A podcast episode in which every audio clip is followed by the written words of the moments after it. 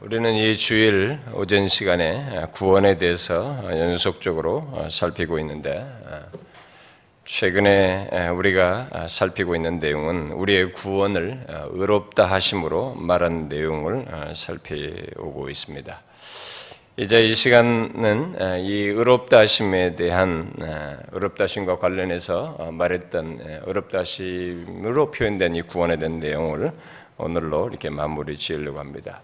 아, 이게 아마 의롭다 하심에 관계된 건 내용만 벌써 오늘이 이제 열다섯 번째인 것 같은데요. 아, 이 오늘 살필 내용은 우리가 지난 앞선 시간에 지난주 우리 수련의 말씀 이전에 이 마지막으로 이 의롭다 하심과 이 최후 심판의 관계에 대해서 어, 다 못 마친 내용을 연결해서 마무리 짓도록 하겠습니다. 아, 제가 우리가 수련회를 마치고 또 우리 허드슨 겸투 제가 일 박 이 일 수련회도 같이 갔다 오고 뭐 막 이것저것 와서 할 것들이 많았고, 아, 갑자기 제가 음, 미룰 수 없는 그 갑자기 있어서 또 잠깐 수술도 하고 그랬습니다. 짧은 시간 안에. 그래서 이 시간이 너무 없어서 제가 한 두세 시간만 더 있었으면 하는 아쉬움으로 이렇게 일단 말씀을 마무리해가지고 오늘 올라왔는데, 이게 참 마무리를 이 끝부분 뒤에 정리를 조금 다 못하게 돼서 이게 좀 더 하기를 원했는데 그런 생각이 처음에 있었는데 그걸 다 마무리 못 짓고 일단은 일단락을 지게 됐습니다. 자, 여러분 제가 이 앞선 시간에 살핀 내용에 여러분들이 좀 연결을 해야 되겠는데 한번 기억하시는가요? 우리가 앞선 시간에 살폈던 내용은 우리들이 이 땅에서 의롭다함을 받는 것과 이 최후 심판이 어떤 관계를 갖는가에 대해서 얘기를 했습니다.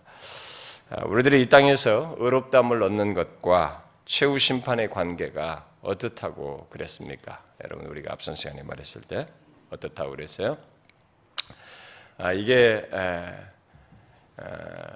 이 땅에서 의롭다함을 받았지만 그것이 최후 심판에서 이렇게 불확실한 그런 의롭다함이라고 했습니까? 아니면 이 현재의 의롭다함이 최후 심판에서도 여전한 확실한 그런 의롭다함이라고 했습니까? 뭐 했어요? 음.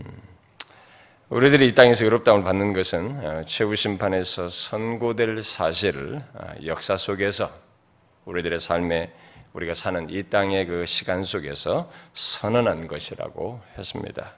물론 그것이 가능한 것은 우리들의 우리의 의롭다함이 그리스도의 완전한 순종에 의해서 세운 그 완전한 의 때문이다라고 했습니다. 그런데 지난 교회 역사 속에서는 로마 가톨릭을 위시해서 이 개신교 안에 또 다른 사람 어떤 부류들이 이 의롭다 하심을 받아도 이 최후 심판에서 어떻게 될지 모른다는 그런 가르침들을 이렇게 가르쳤고, 최근에는 이 땅에서 의롭다함을 받은 뒤에 시작은 은혜로 했지만 그 이후에 최후 심판에서 또다시 인정받기 위해서는 순종의 삶을 통해서 순종의 삶을 필요로 하고 그것을 통해서 최종 칭의를 또 한 번의 칭의를 받아야 한다고 하는 소위 이중칭의론을 주장하는 이런 일까지 오늘날의 개신교 안에 있다고 했습니다. 그런 것들을 이미 제가 지난 시간을 통해서 그렇지 않다라고 하는 것을 얘기를 했습니다. 자, 이제 이 시간은 오늘 본문을 끼고 저서 특별히 고린도후서 오 장 십 절을 중심으로 하는 내용입니다. 그 내용을 끼고 지난주 말씀을 연결해서 살피도록 하겠습니다. 오늘 읽은 그 내용 속에 고린도후서 오 장 십 절은 이 땅에서 의롭다함을 받은 자들 또한 최후 심판에서 각각 선악 간에 그 몸으로 행한 것을 따라 심판을 받는다라고 말하고 있습니다. 자, 그러면 의롭다함을 받은 자들에게 있는 이 행위에 따른 심판은 어떤 것이겠어요? 우리가 그것을 어떻게 이해해야 하겠습니까? 소위 그 개신교 안에 이 부상하는 이 세관점론자들은 이 구절 또한 이중칭의를 말하는 근거 구절로 삼고 있습니다만은, 우리는 먼저 이 본문이 신자들 곧 이 땅에서 의롭다함을 받은 자들이 각각 그리스도의 심판대에서 행한 것을 따라 심판받는다는 것을 말하고 있는 것이 사실입니다만은 그 심판이 이 말씀이 부활 이후에 있는 심판으로 말하고 있다는 것을 아는 것이 굉장히 중요합니다. 이런 사실을 간파하면은 우리는 또 혼란스러워져요. 본문은 이 문맥 속에서 시사하듯이 부활한 몸으로 심판대 앞에 선다는 사실을 말하고 있습니다. 우리 신자들이요. 그래서 앞에서도 쭉 사 장에서도 좀 보고 뭐 이쪽 연결해서 보면은 다 그래요. 그래서 앞에 사 절에서도 죽을 몸이 생명에 삼킨 바 된다는 것을 말을 하면서 우리의 부활할 몸을 시사하고 있고, 그리고 이것을 바울은 고린도전서 십오 장에서 썩을 것으로 심고 썩지 아니할 것으로 다시 살아나는 것, 그 신령한 몸으로 말을 하고 있습니다. 그래서 여기 본문 십 절에서 바울이 자신을 포함하여 우리 우리로 그 우리들이 말하는 그 모든 우리가 함께 포함된 그리스도인들, 곧 의롭다함을 받은 자들이 심판대 앞에 서는 것을 말할 때 이 말은 부활한 육체를 가지고 그 자리에 서는 것을 말하고 있는 것입니다. 자, 여러분, 우리들이 부활할 육체를 가지고 선다는 것이 여러분 어떤 것이에요? 이게 어떤 것입니까? 여러분, 부활을 우리가 부활을 육체를 가지고 선다는 게 어떤 것인지 여러분 아시죠? 그동안 교회에서 여러분들이 배워서 교리반을 통해서 배운 사람은 알 겁니다. 어떤 것입니까? 바울은 이미 고린도전서 십오 장에서도 쭉 얘기했습니다. 특별히 십오 장 사십구 절에서 하늘에 속한 이의 형상을 입은 것으로 얘기를 하고 있습니다. 여러분, 하늘에 속한 이가 누구입니까? 바로 예수 그리스도입니다. 완전한 순종을 통해 의를 세우시고 부활하여 영광을 입으신 그리스도, 바로 그분의 형상을 입고 우리들이 심판대에 서게 되는 것입니다. 그런데 부활의 몸을 입고 입은 그 신자를 고린도전서 십오 장에서 썩지 아니하고 영광스러우며 능력을 가진 몸으로 몸을 그런 지닌 신자로 말을 하고 있습니다. 결코 멸망할 수 없는 신령한 육체를 가진 자로 말을 하고 있습니다. 그렇다면 그런 모습으로 심판대에 서는 신자의 조건이 어떤 것이겠어요? 어떤 조건이겠습니까? 아직 구원 여부를 모르는 조건이겠습니까? 구원이 확실한 조건이겠어요? 어떤 조건이겠습니까? 응? 최후 운명을 알지 못하는 상태에서 최후 판결을 기다려야 하는 조건이겠어요? 아닙니다. 이 땅에서 의롭다함을 받은 우리들이 최후 심판대에 이미 부활한 육체를 가지고 선다는 것은 우리들이 이 땅에서 의롭다함을 받은 것에 대한 확증을 가지고 서는 것이에요. 이미 그 조건이 그런 것입니다. 그러니까 우리들이 부활할 몸을 입었다는 사실 자체가 이미 나타내었던 그 법정적인 선언을 공적으로 드러내는 것이에요. 공적으로 드러내는 것입니다. 여러분, 신자가 부활한 몸을 가지고 심판대에 선다는 것은 이미 우리들이 의롭다함을 받은 것을 공개적으로 드러내는, 그리고 그것을 확인케 하는 그런 조건인 것입니다. 그러므로 본문은 이 최후 심판을 그리스도인과 연관지어서 말을 하지만 신자들에게 불확실한 미래를 말하거나 영원한 생명을 얻을 정도의 어떤 충분한 선행을 이 땅에서 가지라는 의미로 말한 것이 아닙니다. 고린도후서 오 장 십 절이 그렇게 사용하는 사람들 있지만 그런 의미가 아니에요. 오히려 바울은 본문에서 행위에 따른 심판을 말하지만 팔 절에서 우리가 담대하여 원하는 바를, 원하는 바는 차라리 몸을 떠나 주와 함께 있는 어, 있는 것을 어, 그것을 확신을, 그걸 원하면서 확신한 바대로 이미 그런 확신을 가지고 이 심판 얘기를 지금 꺼내는 것입니다. 그러니까 분명히 심판대를 말하는데 자기가 심판대 앞에 서서 몸을 따라 행한 것을 다 그것이 판결을 받는 행한 것이 드러나는 것을 얘기하는데도 그 가운데서도 이런 확신을 가지고 있는 것입니다. 몸을 따라 그리스도와 함께 있는 것에 대한 확신을 가지고 있는 것입니다. 만일 영원한 생명을 얻기에 충분한 선행이 있어야 한다는 생각이었다면 본문처럼 확신을 가지고 말할 수 없겠죠. 이런 논지는 앞문 문맥이 맞지가 않는 것입니다. 그러면 그가 그렇게 확신 있게 말할 수 있는 근거가 무엇이겠어요? 여기뿐만 아니라 바울이 어떤 데에서든지 우리가 이제 뒤에서 살펴보겠지만 그런 것에서 이게 확신을 가지고 말한 그런 근거가 뭐겠습니까? 행위에 따른 심판을 말하면서 이런 확신을 가지고 그리스도와 함께 있는 것을 확신을 가지고 말하는 그 근거가 뭐겠습니까? 그것은 전적으로 그리스도 때문인 것입니다.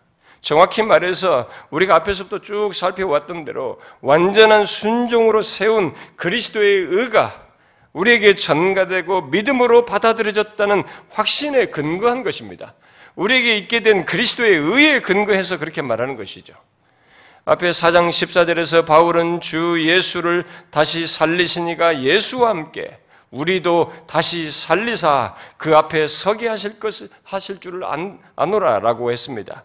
또 본문 이후의 말씀에서도 모든 사람을 대신하여 죽은 어, 죽은 것 어, 죽은 것을 말을 하면서 하나님이 죄를 알지도 못하신 이를 우리를 대신하여 죄를 삼으신 것은 우리로 하여금 그 안에서 하나님의 의가 되게 하려 하심이라라고 했습니다.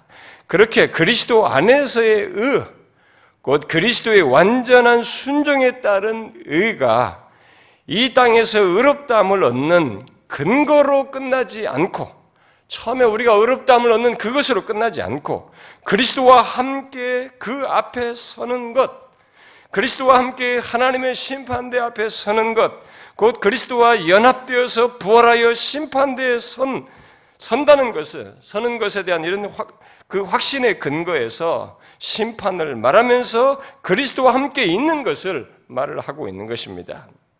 그러므로 우리는 바울이 본문 십 절에서 이 땅을 사는 그리스도인들에게 행위에 따른 최후 심판을 말한 것을 행위에 의해 구원 여부가 결정되는 것으로 생각하면 안 되는 것입니다.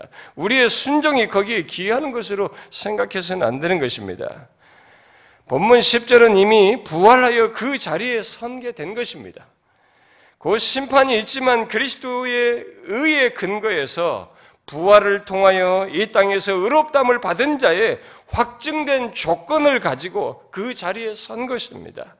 그러므로 우리는 바울이 최후 심판에서 행위에 따른 심판이 있을 것을 알매도 불구하고 이 땅에서 자신의 구원, 곧 부활하여 주와 함께 있을 것을 확신했듯이 의롭다함을 받은 우리의 장래 또한 곧 최후 심판에서의 모습 또한 우리도 확신할 수 있는 것입니다. 이 땅에서 의롭다함을 얻었다는 이 사실만으로도 우리는 그런 확신을 가지고 살 수 있는 것이에요. 왜냐하면 그것은 오직 예수 그리스도께서 세우신 의에 의해서 결정되는 것이고 또 그것 때문에 부활하여서 그 자리에 서게 되는 것이기 때문에 그런 것입니다. 그러면 그런 확신을 가지고 사는 자는 이 땅에서의 삶을 무시해도 될까요? 다시 말해서 의롭다함을 받았다는 확신을 가지고 가진 자는 그 이후의 삶을 아무렇게나 사도 되겠느냐라는 것입니다.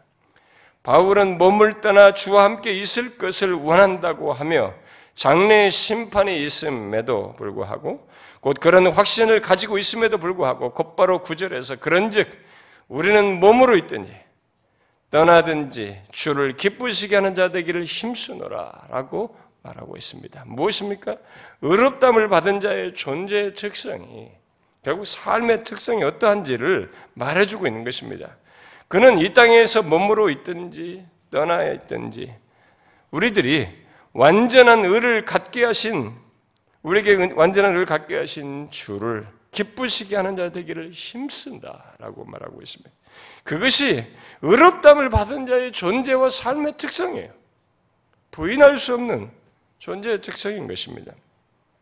이 땅에서 의롭다함을 받은 자들은 최후 심판에서도 그리스도의 의로 어여시 서게 되고 바로 그 의의 완전함과 영원한 효력 때문에 구원을 확증하게 되는 것입니다. 그러나 의롭다함을 받은 자는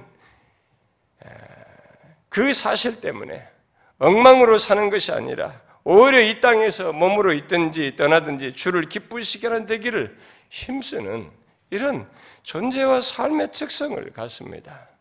장차 주께서 그렇게 산 우리의 행함을 회개하실 것, 회개할 것을 기억하면서 그렇게 살아요. 그러므로 비록 믿음을 가지고 주를 기쁘시게 하며 사는 것이 어려울 수도 있지만 이 세상에서 그것이 박해를 가져오고 우리라에게 어떤 고난을 겪게 하는 일이 있을 수 있지만 우리는 최후 심판에서 우리의 행함에 대한 회개가 있을 것을 생각하면서 살아야 하는 것입니다. 여기 구절에서 말하는 것 같은 그런 삶의 내용을 가져야 되는 것이죠.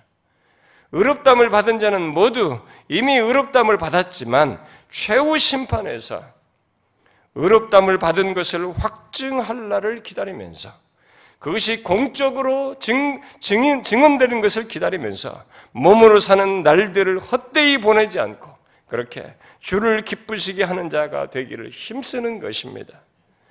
흔히 말하는 바대로 우리는 이미와 아직 아니 사이에서, already와 not yet 사이에서 곧 이미 의롭다함을 받았지만 아직 그것이 최종적으로 드러나지 않은 그 상태에서 최후 심판을 생각하면서 그렇게 살아가는 자들인 것입니다. 이게 신자들이 가지고 있는 존재와 삶의 특성이에요. 우리는 그런 삶의 문제를 더 상세하게 나중에 성화에 가서 살피겠습니다만은 이 시간에 우리들이 그에 앞서서 바로 그 이미와 아직 아니 사이에서 의롭다함을 받았다는 사실을 우리가 어떻게 현재적으로 이 땅의 삶을 살면서 적용하며 살 것인가라는 문제를 마지막으로 우리가 생각을 해야 됩니다. 여러분, 이 땅에서 의롭다함을 받은 자는 이미와, 자, 이미 의롭다함을 받았어요. 그 이미와 아직 최후 심판이 있어요. 그 아직 아니 사이에서 자신이 그런 자인 것을, 의롭다함을 받은 자인 것을 어떻게 적용하면서 살아야 하겠습니까? 성화적인 내용들은 제가 앞에서 조금 잠깐 얘기했고 더 굳이 디테일한 내용은 나중에 하기로 하고 이 의롭다 하심의 이 적용을 그것과 관련된 우리들의 현재적인 삶을 좀 연결해 보자는 것입니다. 그 이미와 아직 아니 사이에서 내가 의롭다함을 받은 자인 것을 어떻게 적용하면서 살아야 할까요? 의롭다 하심이 취소될지도 모른다는 생각에서 곧 그에 대한 그, 그런 불확실성 속에서 뭔가를 더 열심히 내면서 내 자신의 것으로 이 구원을 이루려고 해야 할까요? 아닙니다. 이미 앞에서 충분히 설명한 대로 의롭다함을 받은 자는 그리스도 안에서 의롭다함을 받은 것을 항상 기억하면서 그 확신 속에서 사는 것이 이것의 영원, 영원한 가치 속에서 살아가는 것입니다. 이 의롭다 하심을 불확실한, 불확실성의 어떤 내용으로 기억하고 사는 것이 아닙니다. 그리스도 안에서 의롭다함을 받은 자인 것을, 그런 확실한 것인 것을 항상 기억하면서 살아야 합니다. 그러니까 의롭다 하심을 우리의 매일의 삶에 적용하면서 이 가치를 매일의 삶에 적용하면서 살아야 합니다. 이것을 칼빈은 이런 식으로 말했어요. 우리는 이 축복을, 곧 칭의를 한 번 소유할 뿐만 아니라 일생을 통하여 그것을 붙잡아야 한다. 그러니까 우리에게 그게 있어야 되는 것입니다. 의롭다 하심을 소유한 사람이 그 아직 아니 사이에서 이 의롭다 하심과 관련해서 가져야 할 중요한 태도는 하나는 뭐냐면 이것을 과거적인 것으로 끝내는 것이 아니에요. 그것을 일생을 통하여 붙잡아야 하는 것입니다. 물론 칼빈이 그렇게 말한 것은 바울이 우리가 오늘 읽었던 로마서 팔 장에서 말한 것에 근거해서 그렇게 말한 것입니다. 바울은 로마서 로마서의 앞부분에서 우리 뭐 삼 장 같은 날 그 앞부분에서 의롭다 하심을 말한 뒤에 쭉 말해오다가 이 팔 장 후반부에서 우리가 무슨 말 하리요? 만일 하나님이 우리를 위하시면 누가 우리를 대적하리요? 라고 물으면서 팔 장 끝까지 우리의 의롭다 하심을 현실 속에서 어떻게 적용해야 할지를 말해주고 있습니다. 그 구절은 여러 가지로 우리가 성도의 견인 뭐 이런 용어 이런 것에서도 많이 에, 설명할 때 참고구절을 쓸 수 있지만 이 의롭다 하심을 계속 말하는 문맥 속에서 먼저 얘기하자면은 이 의롭다 하심을 현실 속에서 어떻게 적용할 것인가에 대한 중요한 답을 제시하는 구절입니다. 로마서 팔 장 삼십일 절에서 우리를 위하시면 누가 우리를 대적하리오라는 이 말씀, 이 말씀은, 이 내용은, 이 말은요. 우리가 앞에서 의롭다 하심을 이 법률적이고 법정적인 개념으로 설명을 했는데 이 법률적이고 법정적인 의미를 내포하고 있습니다. 이 말 자체가. 여기서요. 특히 현재에 일어나는 이 법적인 과정을 시사합니다. 신자로서 살아가는데 우리 안에 이 법적인 과정이 있는 것이 고소, 고발, 대적, 정죄 이 현재적인 삶 속에 이런 문제가 있는 것이에요. 그것을 내포하고 있는 것입니다. 뒤에 누가 하나님께서 택하신 자들을 고발하리요 또 누가 정죄하리요라는 말들은 바로 그 사실을 연결해서 우리에게 말해주고 있습니다. 그래서 위하시면 누가 대적하리요 누가 고발하고 누가 정죄하리요라는 이 말 등은 모두 의롭다 하심과 관련해서 현재 일어나는 이 법적 과정을 다 내포하고 있는 것입니다. 예수 믿는 사람은 신자는 이 땅에 살면서 자신이 하나님의 백성, 의롭다함을 받았다는 이 조건 때문에 대적과 고소와 정죄라고 하는 현재적인 이런 법적 경험을, 이런 과정을 경험해요. 바로 그 부분을 지적을 하고 있는 것입니다. 그래서 의롭다함을 받은 자로서 사는 가운데 겪을 수 있는 것을 시사하면서 우리의 의롭다 하심이 어떤 성격을 갖는지를 여기서 바울이 후반부에서 얘기를 하고 있는 것입니다. 의롭다함을 받은 자는 이 땅에서부터 대적과 고발과 정죄의 문제가 제기되지만 그에 대한 대답이 확실하게 가지고 있다는 것입니다. 그 대답은 삼십삼 절에서 먼저 의롭다 하시는 이는 하나님이시니 라는 말로서 대답을 하고 있습니다. 그리고 이어서 삼십사 절에서 그 대적, 고발, 정죄와 관련해서 그리스도 예수께서 죽으셨으며 부활하셨고 그것을 넘어 하나님 우편에 계시며 우리를 위하여 간구하시는 분, 곧 중보자이시다라는 말로 대답을 하고 있습니다. 의롭다함을 받은 자의 현재적인 이런 이 법적 과정에, 현재 일어나는 이 법적 과정에 대해서 대답이 의롭다 하시는 이는 하나님이시다. 그리고 죽으시고 부활하시고 하나님 보좌 우편에서 중보하시는 그리스도, 이것으로 성경이 답을 하고 있어요. 이것이 의롭다 하심을 얻은 받은 우리에 대해서 현재 일어나는 이 대적, 고발, 정죄에 대한 법적 과정에 대한 최고의 대답이에요. 만일 누가 대적하고 고발하고 정죄한다고 할지라도 우리를 의롭다 하시는 분은 하나님이시요.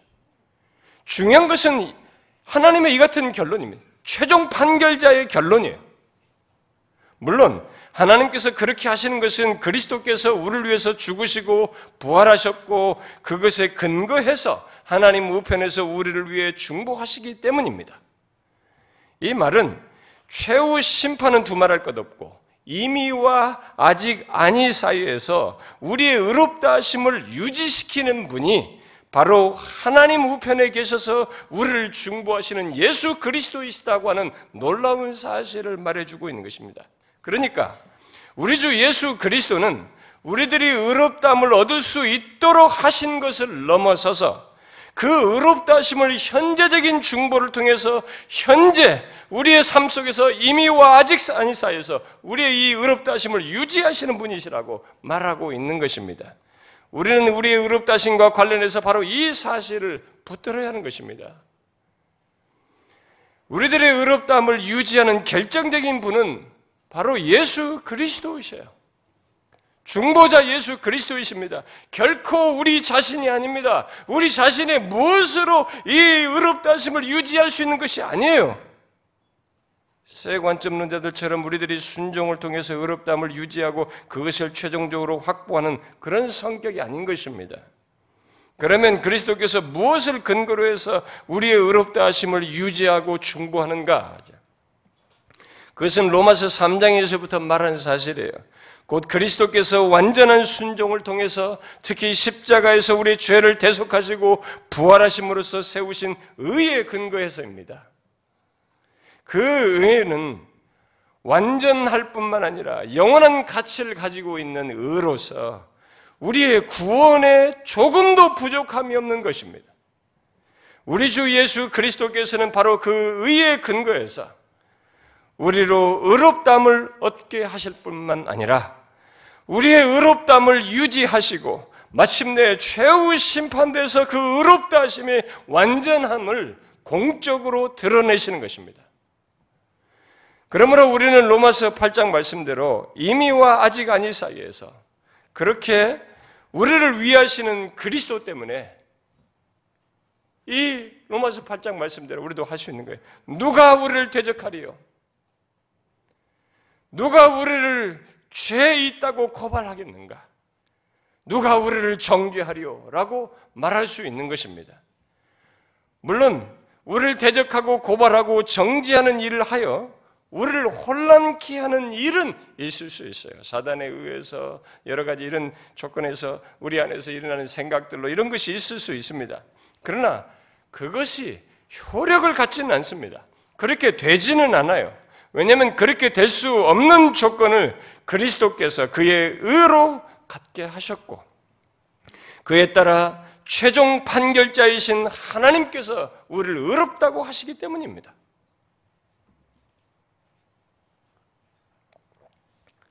특히 직접 우리의 의롭다함을 위해서 죽으시고 부활하신 그리스도께서 자신이 세운 의를 가지고 하나님의 우편에서 중보하시며 우리의 의롭다 하심에 대한 그 어떤 대적도 고발도 정죄도 용인되지 않도록 대언하고 계시기 때문에 그 어떤 고발도 실효성을 갖지를 못합니다. 그러므로 여러분, 이미와 아직 아니 사이에서 곧 이 땅을 사는 동안 자신의 의롭다함을 유지하는 결정적인 요인이 다른 것이 아니에요. 바로 하나님 우편에서 중보하시는 우리 주 예수 그리스도인 것입니다. 왜 기독교가 이 그리스도, 예수 그리스도께 모든 메시지나 성경의 강조를 중심성을 둘 수밖에 없냐면 그것은 성자 하나님을 삼위 중에 구별해서 강조하기 위함이 아니에요. 그리스도를 얘기하면 삼위일체, 삼위가 다 함께 말하지 않을 수 없습니다. 그럼에도 불구하고 우리의 구원과 이 구원 계시의 모든 특성의 중심부를 찾을 수밖에 없어요.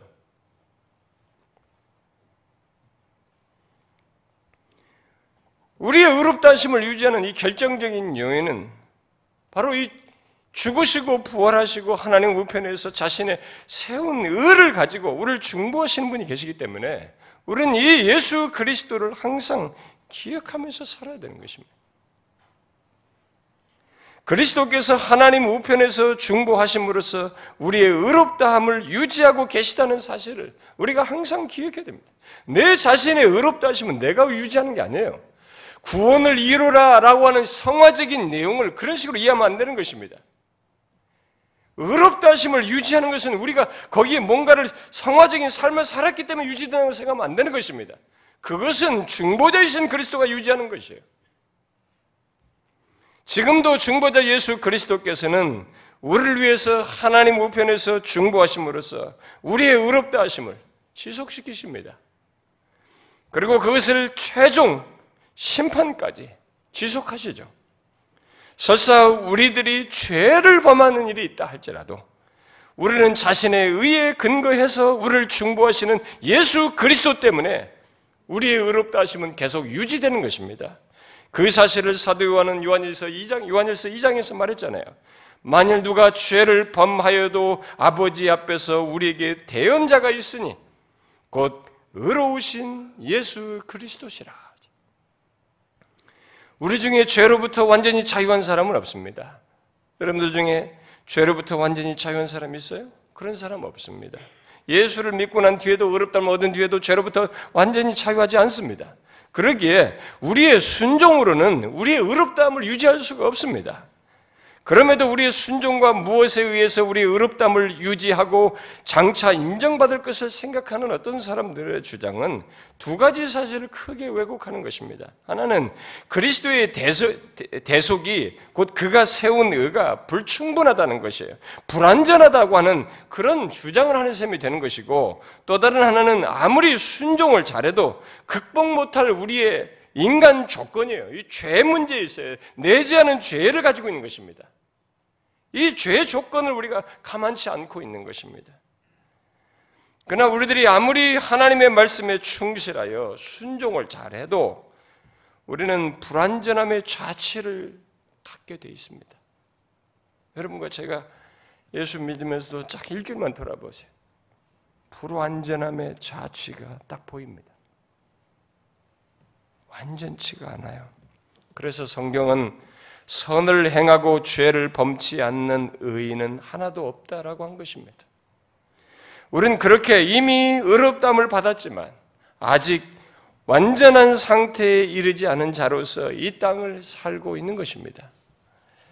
중요한 것은 의롭다함을 받은 자는 그 사이에서 의롭다 하심을 유지하며 사는 조건을 예수 그리스도 안에서 갖고 있다는 것입니다. 바로 우리의 불완전한 자취에도 불구하고 하나님 우편에서 현실적으로, 현재적으로 우리를 위해서 중보하시는 예수 그리스도 때문에 그런 조건을 갖고 있다는 것입니다. 그러므로 여러분, 이 땅을 사는 동안 그 어떤 대적도 고발도 정죄도 우리는 두려워할 필요가 없어요. 우리에겐 그, 무, 그 모든 것을 무의미하게 하는 중보자 예수 그리스도가 계신 것입니다. 우리의 의롭다함을 항상 그 중보자 예수 그리스도 때문에 건재하게 되고 끝까지 유지되게 되는 것입니다. 이 땅에서뿐만 아니라 최후 심판대에서도 그런 것입니다. 우리의 중보자 예수 그리스도는 현재에도 우리를 위해서 중보하시고 최후 심판에서도 그리 하실 것입니다. 바울은 로마서 팔 장 후반부에서 우리들이 의롭다함을 받은 상태에 그 어떤 손상 없이 계속 남아있을 수 있는 이유는 바로 그리스도의 계속되는 중보 때문이고, 또 우리들이 그리스도 안에 있는 하나님의 사랑에서 분리되지 않는 것도 바로 그리스도의 중보 때문이며, 장차 있을 죽음에서도 현재나 장래나 무엇이든지 그 이후에 어떤 것이든지 최후 심판에서도 우리들이 의롭다함을 받는 자로서 서며 구원을 얻고 하나님의 사랑을 받는 관계를 계속 가질 수 있는 것은 그리스도의 계속적인 중보, 곧 실패하지 않는 그의 중보 때문이라고 말하고 있는 것입니다. 그러므로 우리들이 자신의 의롭다함을 말하고 싶다면 바로 하나님 우편에 계신 예수 그리스도를 말하면 되는 것입니다. 예수 믿는 자가 자신의 의롭다함을 말하고 싶다면 나의 무엇을 말해가지고는 결론이 안 납니다. 그렇게 생각한다는 것 자체가 우리가 잘못 믿고 있는 것입니다. 우리의 의롭다 하심을 말하고 싶다면 하나님 우편에서 중보하시는 예수 그리스도를 말해야 하는 것입니다. 하나님 우편에 높아지신 예수 그리스도, 바로 그분 자신이 우리의 의롭다함에 대한 증거요, 그분이 우리가 얻은 의가 완전한 의인 것을 전시하는 일종의 전시물이에요. 이런 표현이 어쩔 수 없습니다만 그런 것입니다. 여러분, 우리가 이 사실을 잊지 말아야 됩니다. 혹시 자신의 현재와 미래의 의롭다함을 확신하고 싶습니까? 그것을 확인하고 싶습니까? 그러면 우리의 의를 전시하는 중보자 예수 그리스도를 보아야 되고 그분을 제시해야만 하는 것입니다. 그는 우리의 의에 대한 증거자요 전시자이십니다. 바로 그분이 최후 심판대에 나타나셔서 이 땅에서 이미 의롭다함을 받은 우리에 대한 고소와 고발에 대해 영원한 답변을 제시하는 것입니다. 바로 고린도전서 일 장에서 말한 바대로 자기 자신이 우리의 의가 되신다고 증언하심으로써 우리의 죄에 대한 모든 고소에 영원한 효력이 있는 답을 제시하는 것입니다. 그러므로 우리의 의롭다 하심에 대한 현재와 최후 심판에서의 답은 다른 것이 아니라 바로 우리 주 예수 그리스도이셔요. 그가 하나님으로부터 나와서 우리를 위하시는 분으로 그 자리에 서시며 또한 증언하시는 것입니다. 여러분, 우리의 의롭다심과 관련해서 이렇게 완벽한 답, 아니 영원한 답이 우리에게 제시되어 있는 것입니다. 의롭담을 받은 자에게 그것이 제시되어 있어요. 그래서 사도 바울이 모든 이 얘기를 들 때마다, 이런 구원적인 얘기를 할 때마다 그리스도 안에서라는 말을 못 받고 싶었던 것입니다. 그걸 수도 없이 말하고 싶었던 것이에요. 우리의 의롭다함에 대한 영원한 대답이 되신 예수 그리스도가 계시기 때문에 우리는 우리의 의롭다하심에 대해서 어떤 고발과 정죄도 부인하면서 확신 있게 말할 수 있습니다. 그는 지금도 하나님 우편에서 우리를 위해 중보하고 계십니다. 그래서 우리의 이 의롭다하심이 유지돼요. 여러분들이 예배당에 자주 나와서 기도하고 뭔가 열심히 내어서 여러분의 의롭다하심이 유지되는 거 아닙니다. 우리는 이 사실을 알고 현재의 삶을 살고자 해야 되는 것입니다. 이미와 아직 아니 사이에서, 그리고 최후 심판대, 심판에서까지 유효한 이 너무나 영원한 효력이 있는 답을 가지고 있다는 것을 기억해야 됩니다. 예수 믿는 사람들의, 우리들에게 참된 복음의 가치는 바로 이거예요. 우리의 무엇을 가지고 구원을 확증한다는 것 자체가 복음이 아닌 것입니다. 로마서 삼 장 이십일 절에서 말한 것처럼 또 다른 의이신 바로 이 예수 그리스도 안에서 나타난 이 의가 우리의 완전한 대답이 되는 것입니다. 우리는 이 땅에서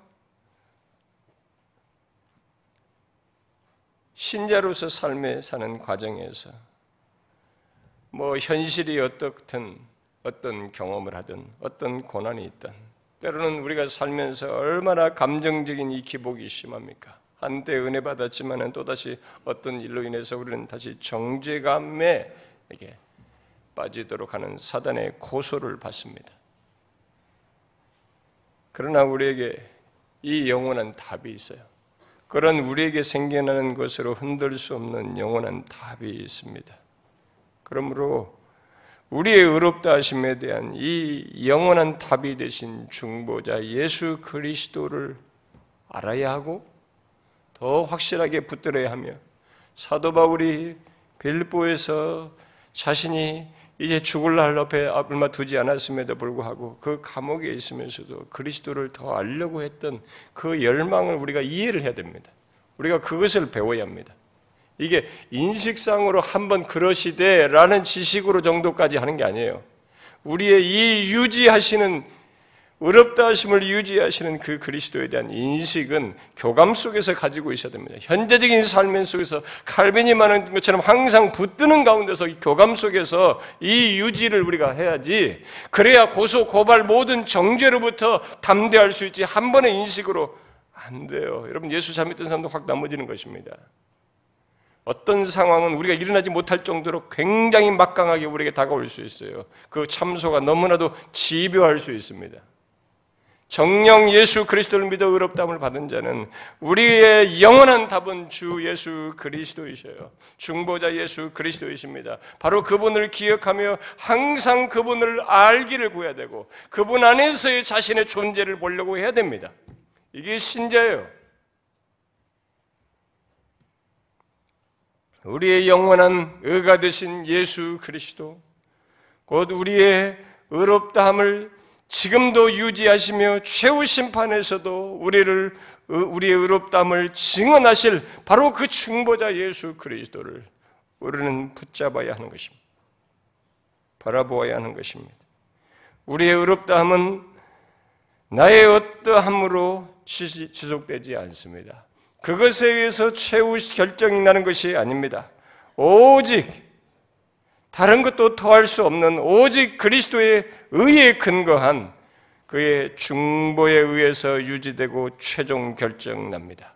그래서 우리는 그리스도의 중보로 말미암아 의롭다함을 받은 상태에서 영원히 떨어질 수 없게 되고 떨어지지도 않습니다.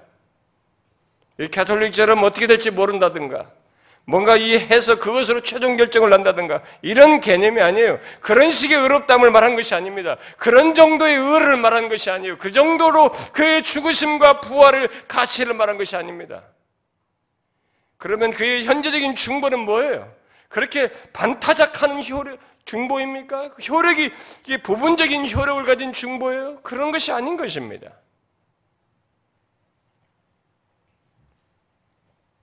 이런 얘기를 할 때마다 제기되는 것은 아 그러니 그러면 이렇게 의롭다함을 받았으니 그러면 그것이 영원히 떨어질 수 없고 떨어지지도 않는 그런 의롭다함이니 우리가 이 세상에 좀 게을러도 되지 않느냐.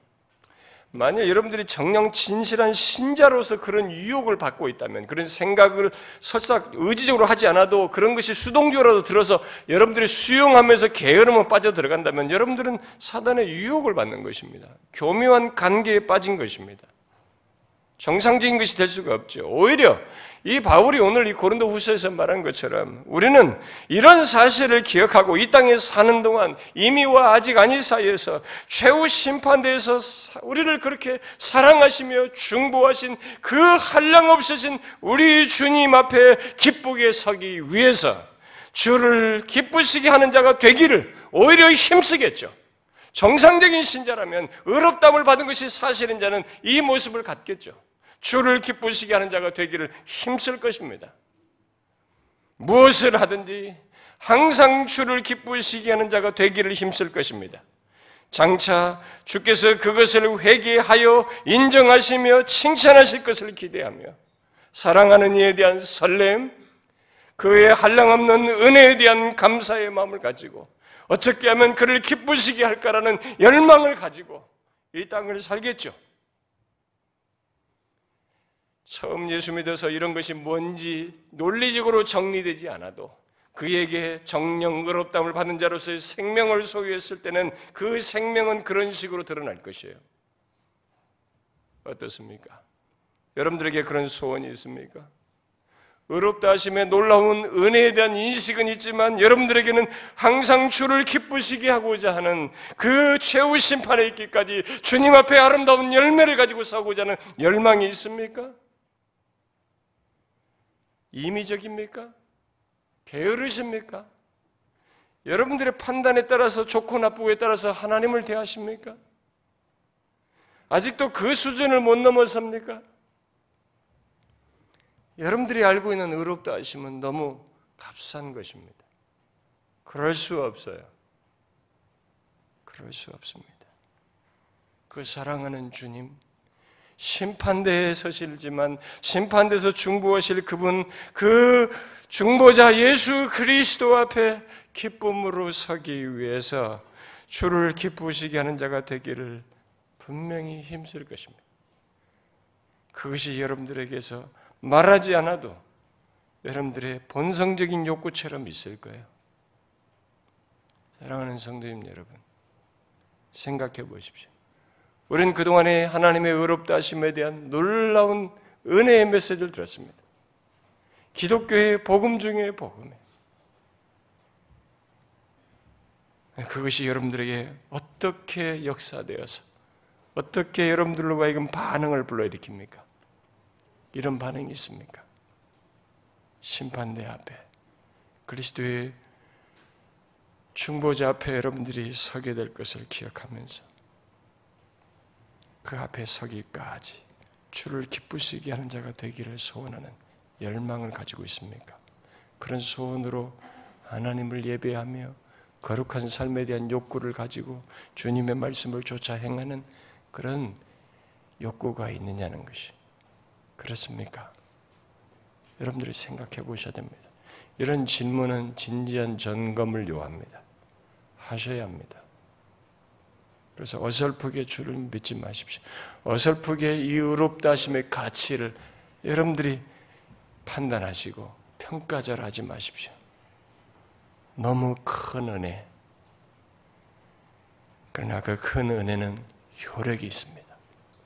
우리를 움직입니다. 우리의 존재와 삶을 움직여요. 이 은혜로우신 주님께로 더 가까이 나아가도록 움직입니다. 이런 모습이 저와 여러분에게 선명하게 있기를 바라요. 기도하겠습니다.